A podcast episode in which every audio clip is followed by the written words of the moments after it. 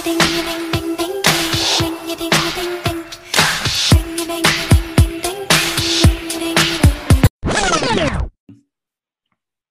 girlies, welcome to the fourth episode of Crisis Twink, the podcast where we ring the alarm about cultural emergencies.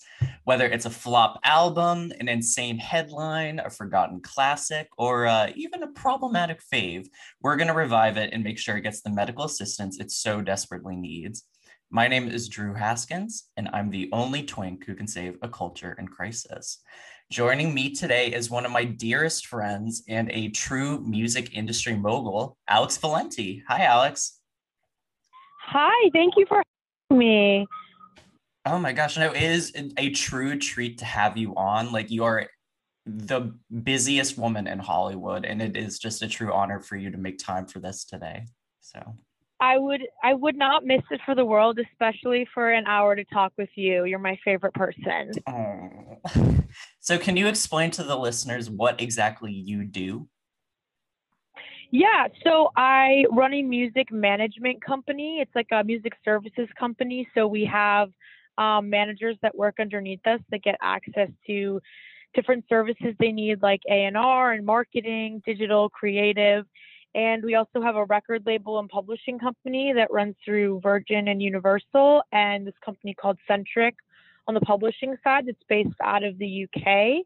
And our whole ethos is just figuring out a way to build an ecosystem of writers and producers and artists that all work together and are family oriented and kind of like all contribute to each other's success. So we launched right before the pandemic and are really just getting the ball rolling. And I'm super excited and grateful that been able to still have a lot of work to do during everything going on in the world.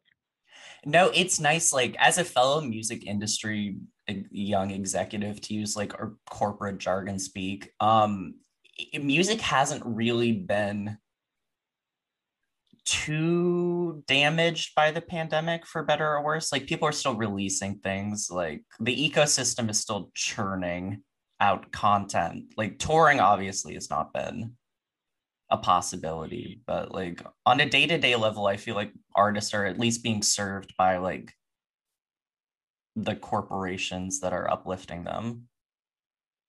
Definitely. Yeah it feels like finding and discovering and breaking music has just shifted more than it has before. It's become yeah. more digital than ever was before especially with everything going on with tiktok but outside that i agree like you know, everyone's still cranking out more music than ever. Um, it's going to be really interesting when touring is back because so many artists are going to be on the road.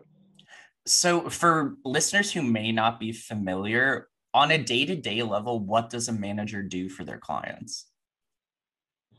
So, a manager is basically the CEO of the business. So, basically, we oversee all of the relationships between uh, that basically the artist has. So business manager, lawyer, record label, publisher, publicist.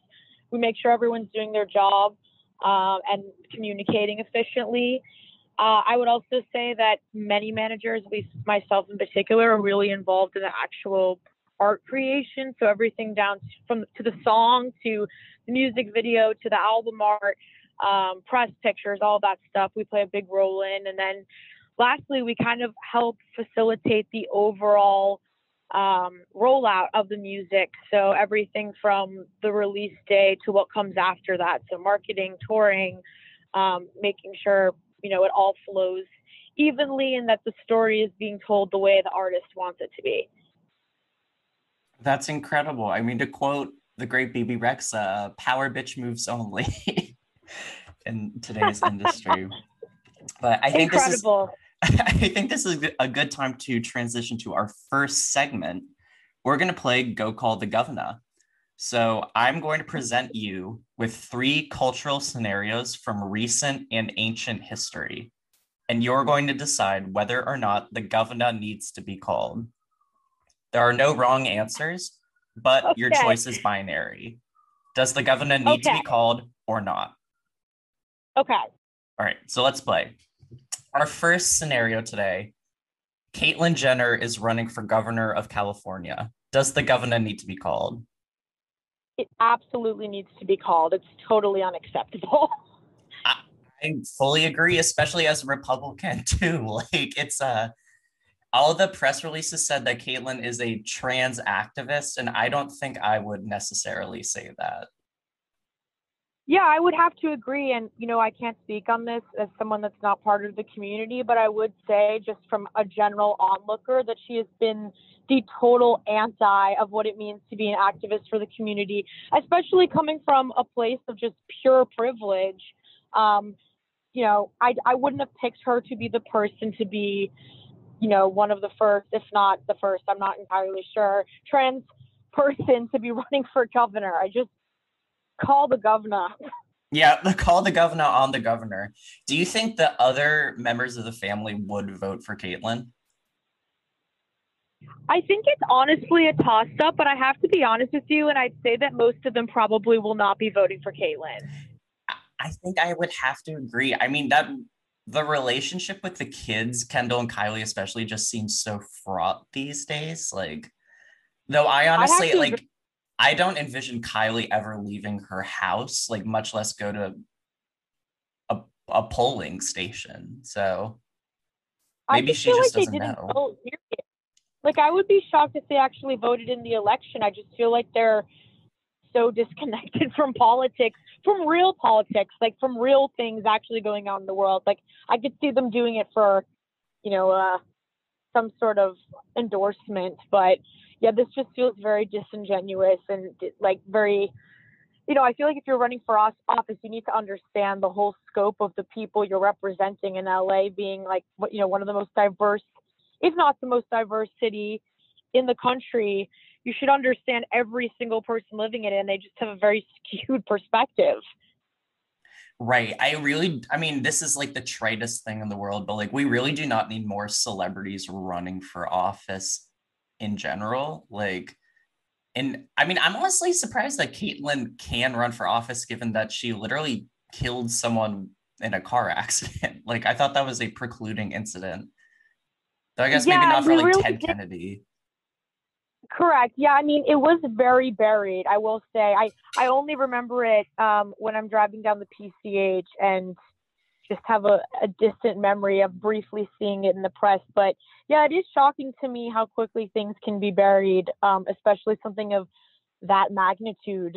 Yeah. And I mean, this is a larger issue issue that we may be getting into later as well. But let's move on Absolutely. to the second scenario. Side ponytails.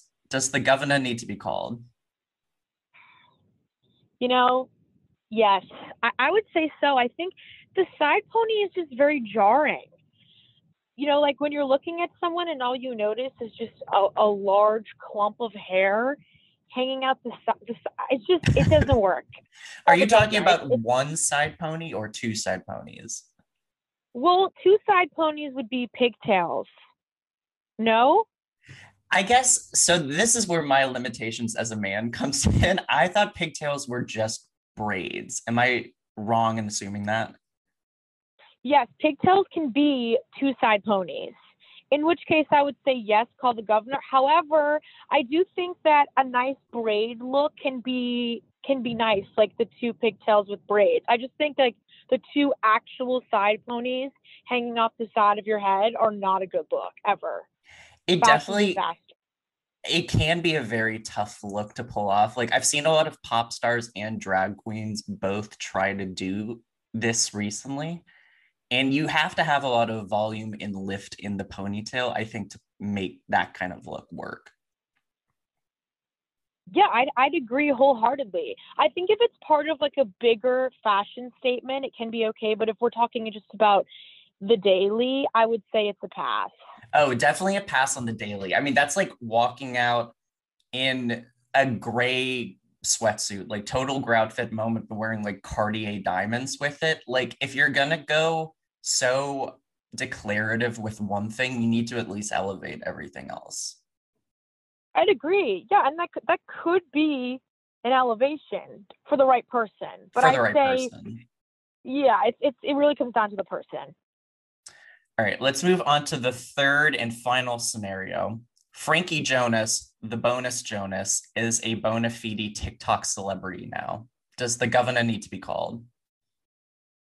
honestly, I respect it and I'm so happy for him that he was able to find his way in on TikTok and, and make a career for himself. I mean, he always had the platform. He never built anything off of his brothers. Like he's a self-made man. So yeah, I don't think the governor needs to be called on that one. I think it's really cute. I think his content is very um adult swim for me which like is very hit or miss. Like i do kind of like that he's leaning into like the inherent absurdity of the platform. The thing that really charms me about him is that his day job is as an audio engineer. Like he does like work in the biz in a technical way which i appreciate. Good for him. Yeah I, I honestly didn't know that i mean i see him yeah i definitely get his tiktoks i wonder if it is a algorithm push situation, but um, regardless, I mean, I have respect for anyone that's making a career of on their own, and um, regardless of the content, as long as it's not problematic. So I'd say good for him. I hope that he continues to expand outside of the Adult Swim um, content, as you're saying, because I do think there's potential there. Like he's he's very charming, yeah, kind of funny. So uh, yeah, I don't. I wouldn't call the governor. Would you?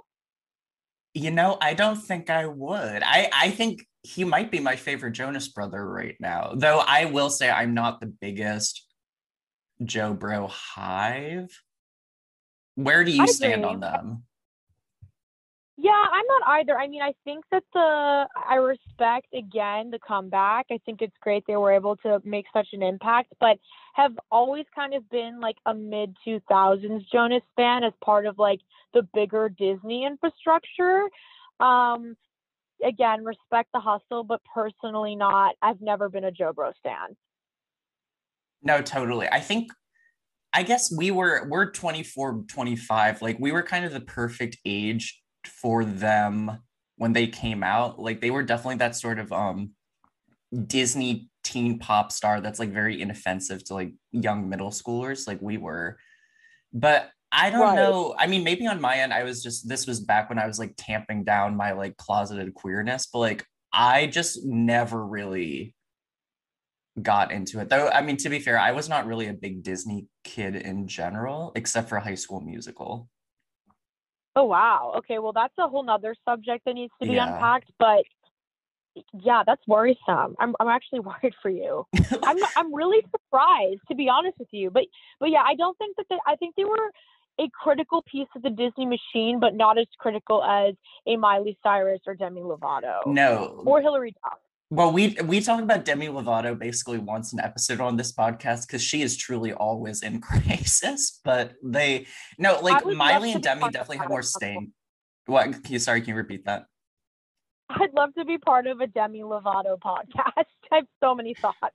I mean, we have not unpacked on this podcast her whole Froyo fiasco yet. Like, I I don't even have the vocabulary to go into why she fucked up this time with that, but I yeah.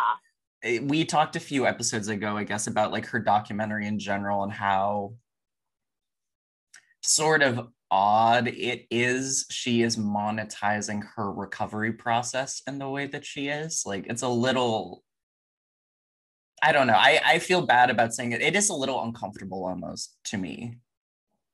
I, I agree with you. And the reason why, if you're looking at it from a more macro perspective, is that there are millions and millions of other addicts in the world that have to get back up on their feet after, you know, going through a way less bougie recovery program and don't get a multi million dollar deal with YouTube to get back on their feet. So right. if you're looking at it very skewed. And the I mean, her whole quote unquote California sober lifestyle that she's doing right now, where she's still drinking in moderation and smoking weed in moderation, to me does not seem like a very replicable recovery method for 99% of addicts. Like, I don't know. It just feels Correct. a little irresponsible. Like, if you don't have the safety net of all these handlers, all these chaperones looking out for you, you can't do what she's doing agreed and and also i mean even regardless if you do have the chaperones around you it's just not a sustainable way to live when you have an illness like that. It's yeah. not. I mean, if if I had a life threatening overdose that literally left me legally blind, I don't think I would drink again. But that's just me. I don't know. Right. This is it's yeah. it's tricky territory, but like I don't yeah. know. It just doesn't feel very healthy. No. It feels like a, a band-aid to a bigger issue that yeah. might unpack at some point, which I hope it doesn't, but it could. Well, speaking of bigger issues to unpack, do you want to move on to this week's crisis? I would love to. I would love to. So, what are you bringing to, uh, to the? Oh, sorry. What are you bringing to the table this week? Yeah, so I would specifically just love to talk about Chris Brown and um, more targeted the H.E.R. featuring Chris Brown song that came out a couple days ago, um, and just the experience I felt as an industry person and the impact that had, but also just kind of the responses I was getting from others in the industry and industry adjacent. Yeah, so go talk a little bit about how you responded to the new collaboration with H.E.R. and how your posts were received by people. Like what kind of messages did you get?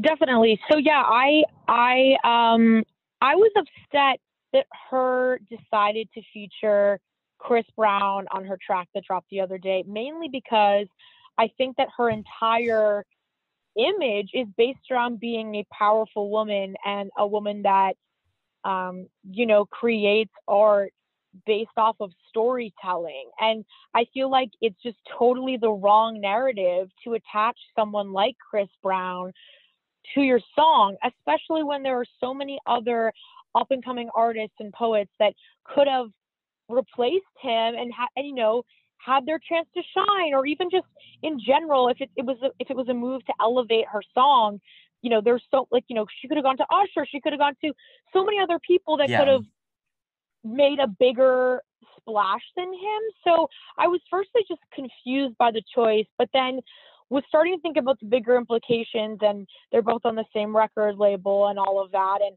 it just kind of made me think like is the music industry partially if not entirely one of the driving forces as to why Chris Brown isn't canceled in this day and age and also um, what caused her to be okay with the label or you know her team around her pushing that collaboration. No denying chris brown is a talented guy but you know if you do your research and due diligence since the rihanna incident several years back there have just been a slew of other problematic things that have come up um, you know sexual assault allegations just general violence yeah. you know the guy clearly does does not have a clean record. And so I, I made a post on my Instagram the other day just being like, I would just love some answers as to why the choice behind this. And also, I don't understand, eh, you know, in this day and age, especially when cancel culture is so relevant,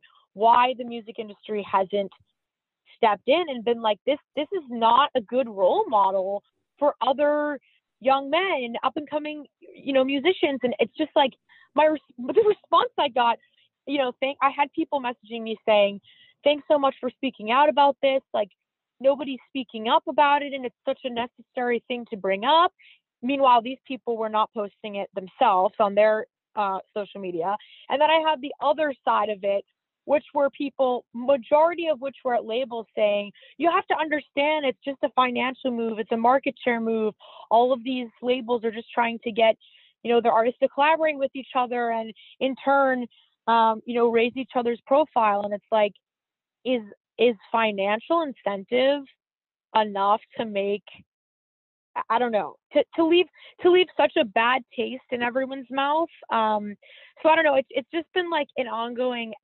It's an ethical issue for me at its core, and it's like the same thing for when people are like, "Oh yeah, I voted for Trump because of financial reasons." It's like you're basically picking fiscal over actual ethics and and I just feel like it's this constant issue in the music industry where people are sacrificing their morals and their ethics and what they truly believe in because of a check and it's so screwed up. And I and I just think that this is just one example of that that should be discussed.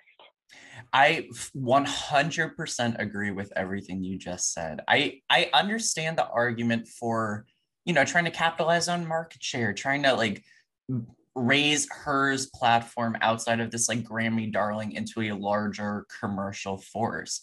But if you're gonna like pair her with someone else on RCA, the label that both artists are on, like RCA has so many other R&B artists who are just as established as Chris Brown. Like, was Khalid not available? Like, was well. Giveon, I guess, is epic, but like there are other cross Sony collaborations you could do too. It just doesn't really make it uh, like the, the continued success of Chris Brown over the past 15 years truly does mystify me because those I mean, just starting off with the Rihanna of it all that happened i think in 2007 2008 like it's been a long time since that that happened and he never went away. Right.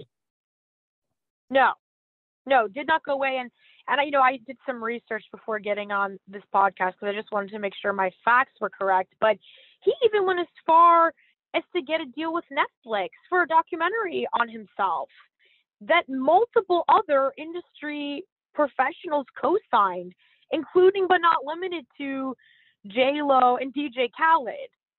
Um, so I thought that was interesting that a he was able to get that deal and and you know when you look at a lot of the articles even originally after this came out after you know after everything came out with Rihanna he still went as far as to say oh well she was hitting me too she was she was being violent with me yeah. too and it's like yes but you're a man you're you're bigger than her and you're going to injure her far more than she would injure you if you hit her in the face, which she did.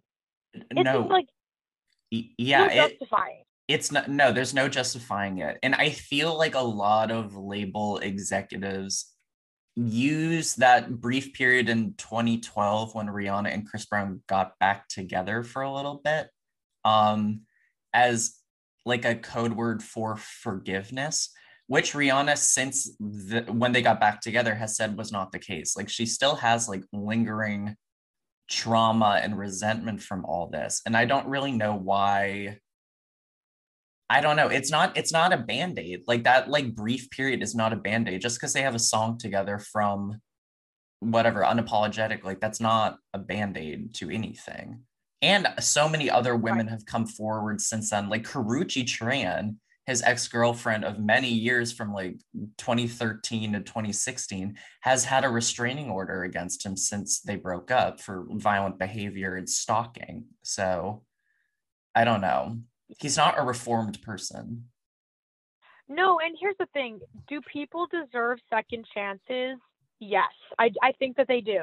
I think that if you better yourself and give back to communities that need it and educate yourself on issues and I think that you should have a second chance. However, I don't think that he did anything necessarily outside of what was court mandated and what his team told him to do that makes him a shining star for second chances. And also beyond that, I think that when you're in a position of power like this, um, you don't deserve to go back into power. I think he should have gone on with his life and figured out alternative ways to be involved in music that kept him a bit more out of the limelight because yeah. what's basically happening is he's him getting this green you know this get out of jail free card is is showing that it's okay and that somebody else could do that down the line. And i think the argument that people are going to make is oh okay well you know he rose to success when he was a kid. He didn't come from a good background. There's mental illness. And it's like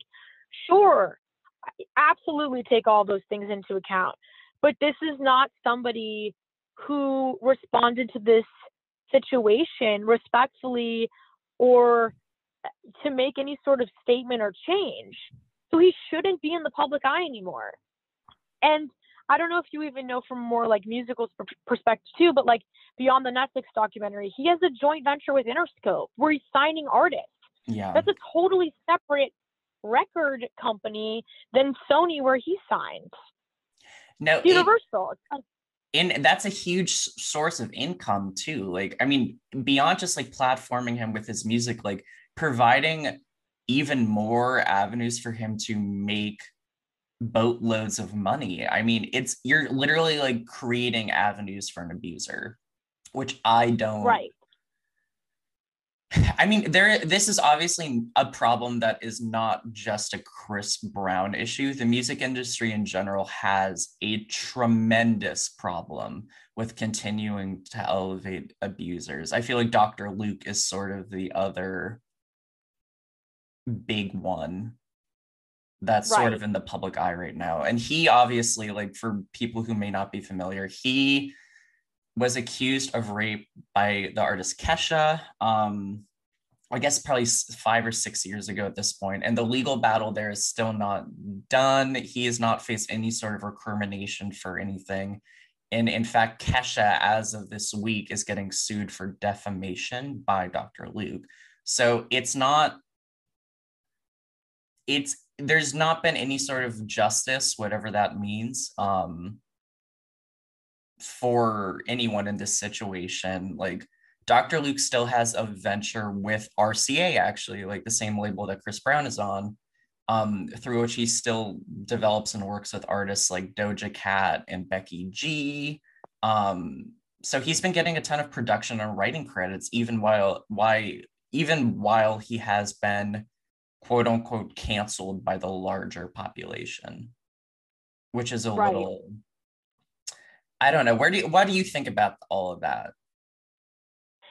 Yeah, I mean, you know, I I'm like pretty well versed on the Dr. Luke issue. I think it's the same thing. It's like and, and thankfully I will say I also I also manage songwriters and producers.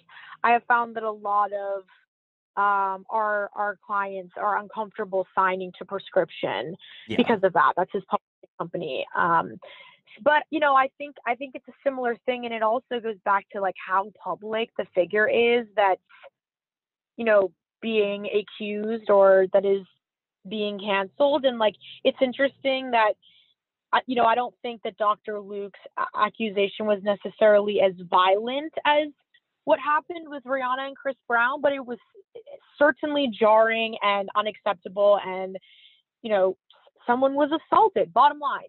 Yeah. But it's interesting how depending on how public the figure was before, how accepted back they are. And it almost was like Chris Brown was more accepted back than Dr. Luke was. But I also think that Chris was never really out of the public eye, and Dr. Luke tried to take a step back a bit and sort of be more of like an executive than anything else. Um, but yeah, I mean, it's unacceptable. At the end of the day, Dr. Luke is still a to most Americans, Dr. Luke is a behind the scenes figure. Like a producer just inherently is never going to be as famous as a frontline artist. Like they're the fa- the artist is the face of whatever song is being sung. Like right. it's very easy to hide behind a soundboard.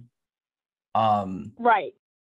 But it, I mean both are I guess the difference between like sort of uh, beyond just like the difference in position that both Dr. Luke and Chris Brown have. Like Chris Brown never really went away, and Dr. Luke sort of did go away for a while, and he was only working with Kim Petras before this sort of recent revival where he's been working with Doja Cat. He's been working with Saweetie, who I need to disclaim I work for Warner. She's a Warner artist. Um, and a few other people. Like he's actually getting hits again, but also so is Chris Brown, though Chris Brown's been getting hits pretty consistently for the past 10 years. Right.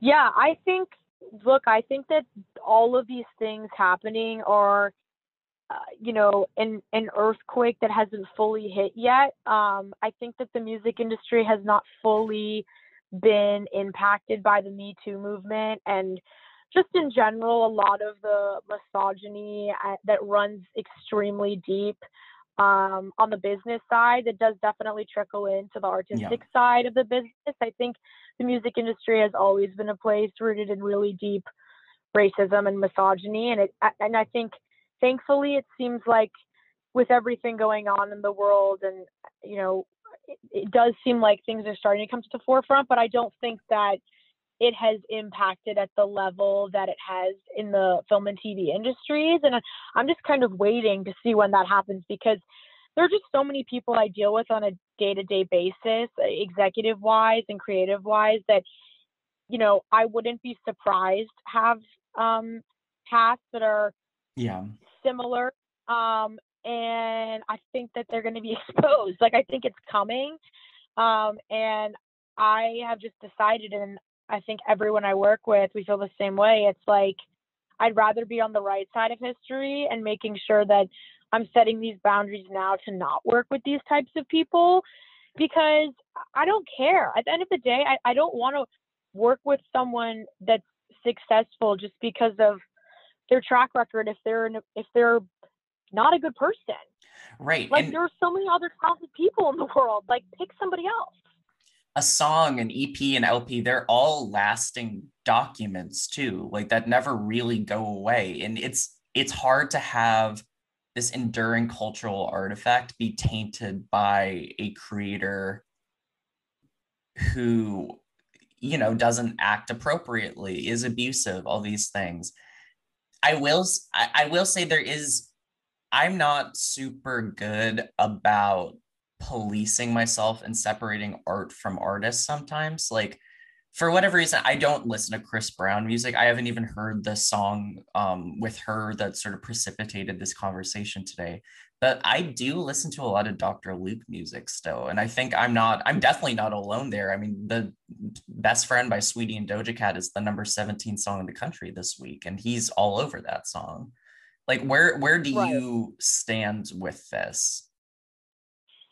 I mean, I think that when something's already out in the world and it's having the impact, it's kind of inevitable that you're going to listen and interact with art, um, you know, that just like has a cultural impact, like that song specifically. And yeah, it's really unfortunate that the artist still decided to make that record with him. But it's mm-hmm. like, I guess, I guess the way I look at it is more, it's like, okay, so what are you doing to educate the people around you. And like i don't i don't think it's it's grounds to for the artist to be canceled because there's just so many different moving factors behind the scenes too. Like right. we have no idea if like a label move or a publisher move or a manager move or whatever it is. Um so in that sense i think it's a bit it's it's harder to say but i think now as more things are coming out and it's it's and you are someone like her that has such a, a platform that is so pro female it's more that is is when it starts to feel like disingenuous. And like and like you really made the wrong move. I think this this collaboration really sort of exposed how her label H.E.R.'s label feels about her. Sorry it's so confusing to have an artist named her. Um they really want to expand her into an actual commercial enterprise because I do think not to shit talk any artist's career or creativity, she definitely has been more of like a Grammys figurehead than an actual larger commercial force within the world of R&B. Like she's definitely not at the same level as say a SZA. Right and I think it's I just think it's different though too. Um, you know, I don't I don't know if you knew this even, but we um, work with a company um, out of South LA that basically does spoken word poetry, and um, we release their music on our label mm-hmm. um, because it's super impactful. It's a lot of like young um, kids of color that are talking about their experience in LA um, with everything going on politically. And H.E.R was actually one of the kids that came out of that program. Oh wow! I so I'm I. Yeah, so I look at this like in a very different perspective. Um, she's like a poet at heart. I think that, you know, it's great, and she should be able to have a crossover hit if that's what she wants. But I also think it goes back to like remember where you came from and the people that helped you get where you are, and like, you know, you're you are a poet you're you're like a, a person that profits off your words and and and your word your real like your actual word and like people are people are going to start to see through that if it's a commercial play and that's that's how i felt and i just i was also shocked like i don't know if you noticed this but the song was number one on so many massive playlists mm-hmm. across mm-hmm. the industry And for those who don't know and are tuning in, like to be, you know, in a top slot on a on a Spotify or Apple playlist or whatever it is, is like that's a huge marketing driver. Um, and that also just felt like such it just felt like all of the cards were working with Chris Brown in this release. Yeah. At least that's how I felt. But um yeah. No, he's he's been on the cover of today's top hits and New Music Friday and all these other playlists dozens of times over the past few years. And it is really disheartening to see his face at the top of a playlist that basically every Spotify user, every Apple Music user listens to on a weekly basis. Like it's one thing if he's if his fan base is generating all this um all this revenue, all these streams for him. But I mean, there's very obviously a lot of label coordination and DSP coordination doing this. So, which I, yeah, yeah, I don't, I don't know. I mean, usually this is the point in the discussion with my guests there where I'm like, how do we fix this? Like, what's going to change? I honestly don't think anyone's anything's going to change at the very least with Chris Brown. No, I, I don't disagree with you. I think I think how we move on from here is we identify why things like this are happening and having these conversations like we are now and just call it to their attention. Like people should be tweeting her saying that, you know, why did you not pick someone else? Why did you pick him? And and hopefully she can answer and maybe like take some accountability for why she made that decision. I think it's calling out Netflix for for you know giving Chris Brown the opportunity to do that documentary and like allowing something like that to go up where he basically took no accountability and just sort of talked about his story and why what caused him to do that. And i think it's like it doesn't matter what caused you to do it like you still did it. It's like why did netflix allow that? Let's call out netflix. And and i think more than anything there is going to be a shakeup that happens, like I mentioned, and I think that it's identifying the bigger issues, which are the corporations and the high level executives that are allowing things like this to happen and are not causing any sort of positive change and making sure that they're held accountable.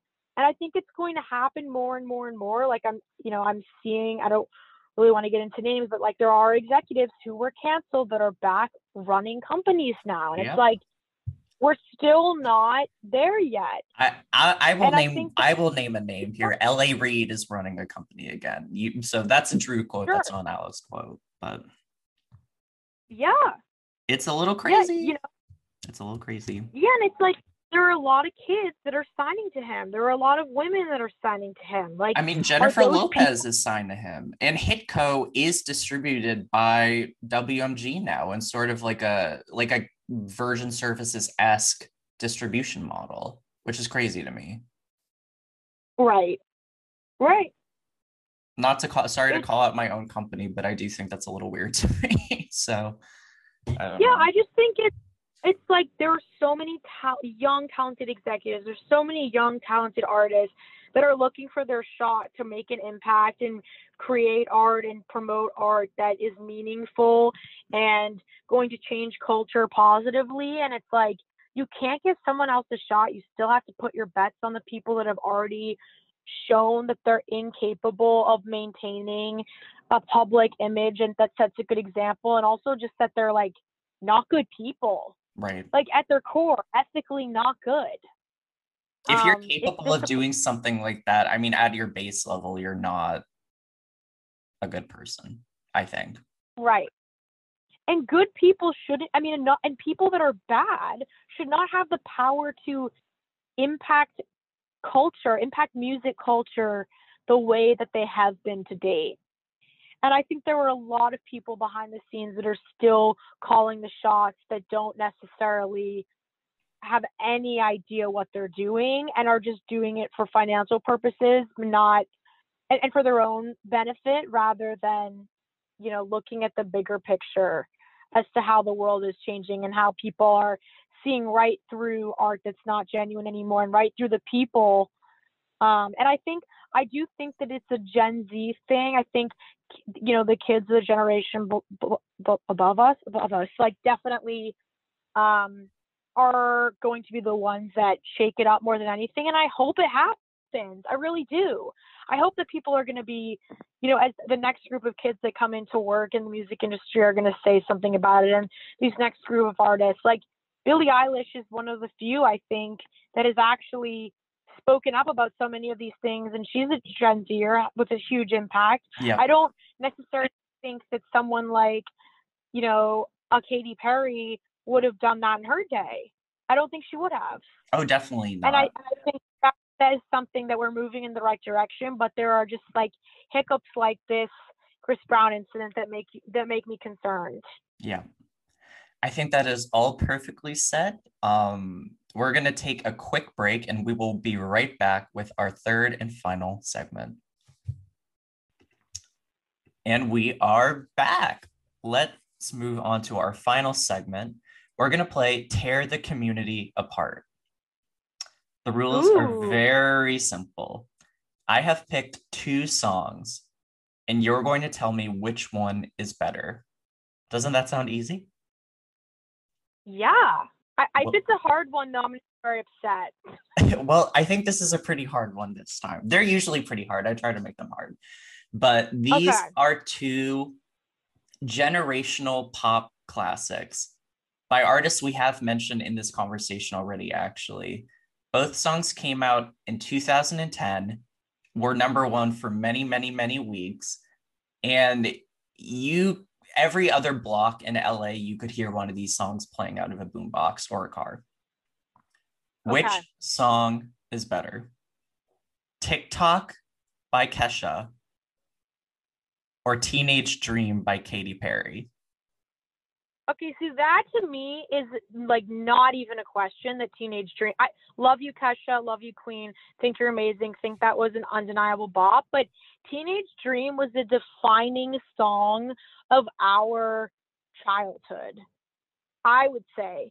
I think that nobody captured the teenage experience or just like that feeling of like wanting to get out like Katy Perry did in that song. I think that that song is undeniably the best. Bonnie McKee, Max Martin, Ben, you know, Benny Blanco, like great song.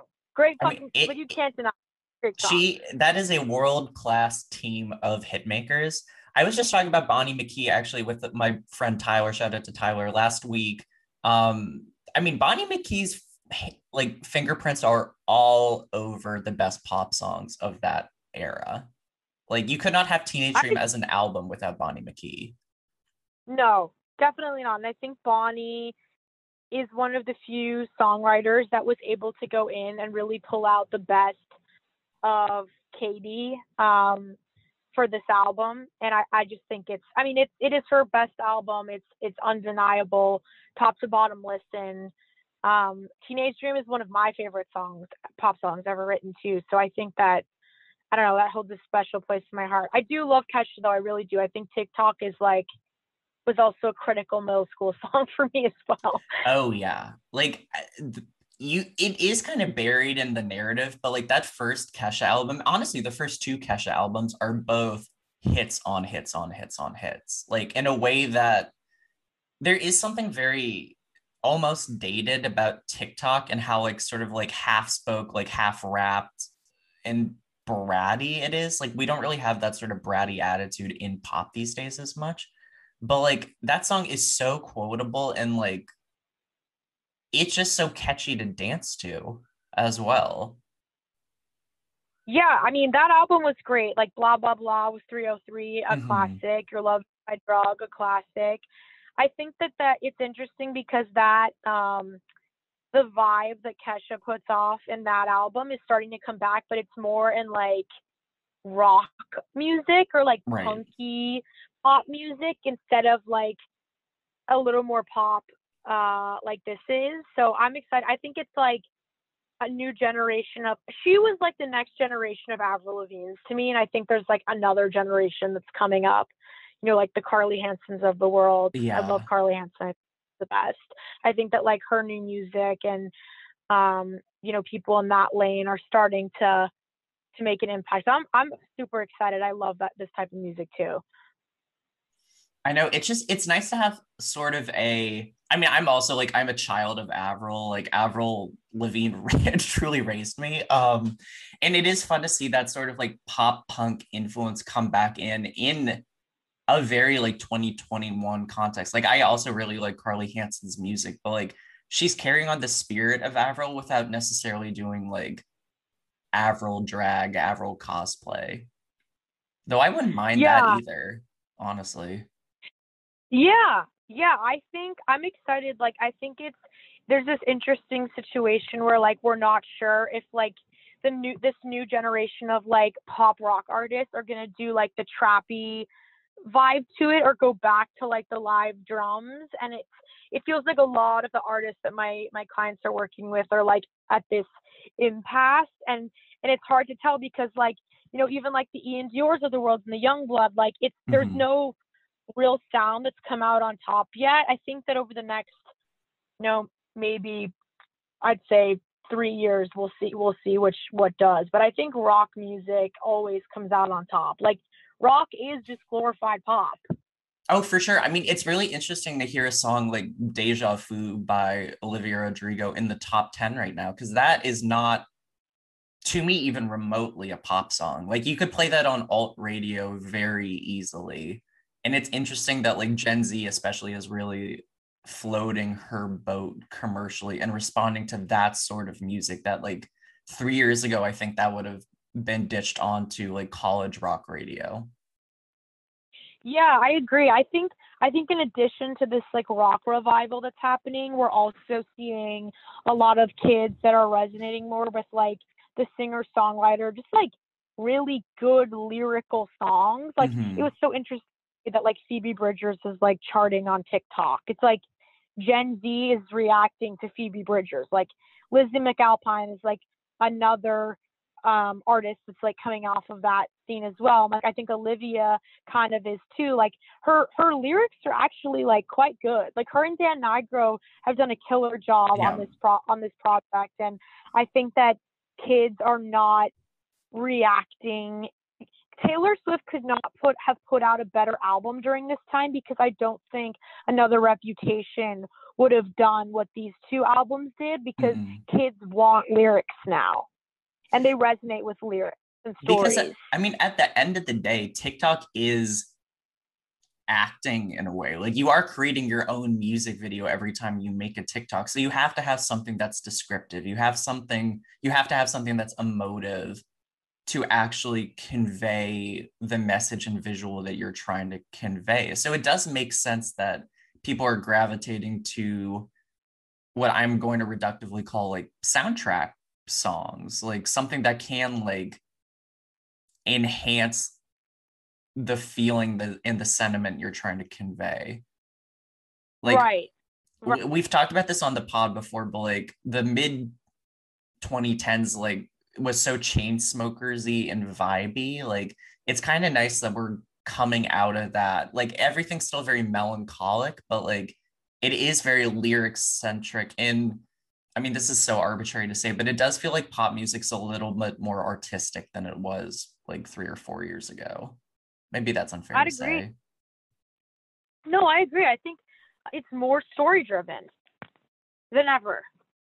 Um, and I think there are like a couple people that are like starting to move it that way. I think every time Adele puts out a new record, you see mm-hmm. people gravitating towards that again. So hopefully she puts out something this year and um, that pushes things more in, in that direction as well. But you know, you never know. You never know. But I do think music is really cyclical, and I think that rock's coming back, and um, we're gonna see more like singer songwritery people that um, come to the forefront in the next like six to eight months. Yeah, absolutely.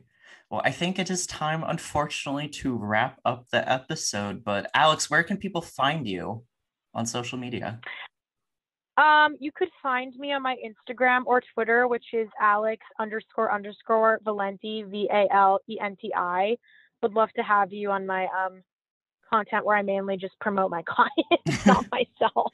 and, but like also what a list of clients. Like I am truly obsessed with your artists. Like especially my favorite Thank this year, you. I love Chloe Tang's music, especially shout out to Chloe Tang. Like her songs are so good. Like I actually cannot believe like like speaking of like child children of like Lorde and Billie Eilish, all these people, like she's doing awesome lyrically driven pop music that feels very fresh. Yeah, thank you. I, I'm really excited for Chloe, and I think like we just kind of set the stage, putting out some songs this year. But this new round of music is like totally wild and like bombastic and like in your face and bold and I think you're going to really like it. I think a lot of people are going to resonate with it and her story is just so great and mm-hmm. she's been working so hard to like try to figure out um her story and her sound and I think that people are going to really like it. I'm I'm excited. Awesome. Um, I am not nearly as interesting or accomplished on social media, but you can follow me on Instagram at Drew Haskins Twitter at FKA Pigs with a Z, and of course, subscribe to culturepig.substack.com for cultural commentary in the written form and a fun weekly playlist that people seem to enjoy very much. Um, so, with that, I will leave you. Thank you so much for joining me, Alex. Thank you for having me. I love you. You're the best. I love you too, Queena. You are truly the biggest treat on earth. Um, all right, bye, bye, everyone. Bye.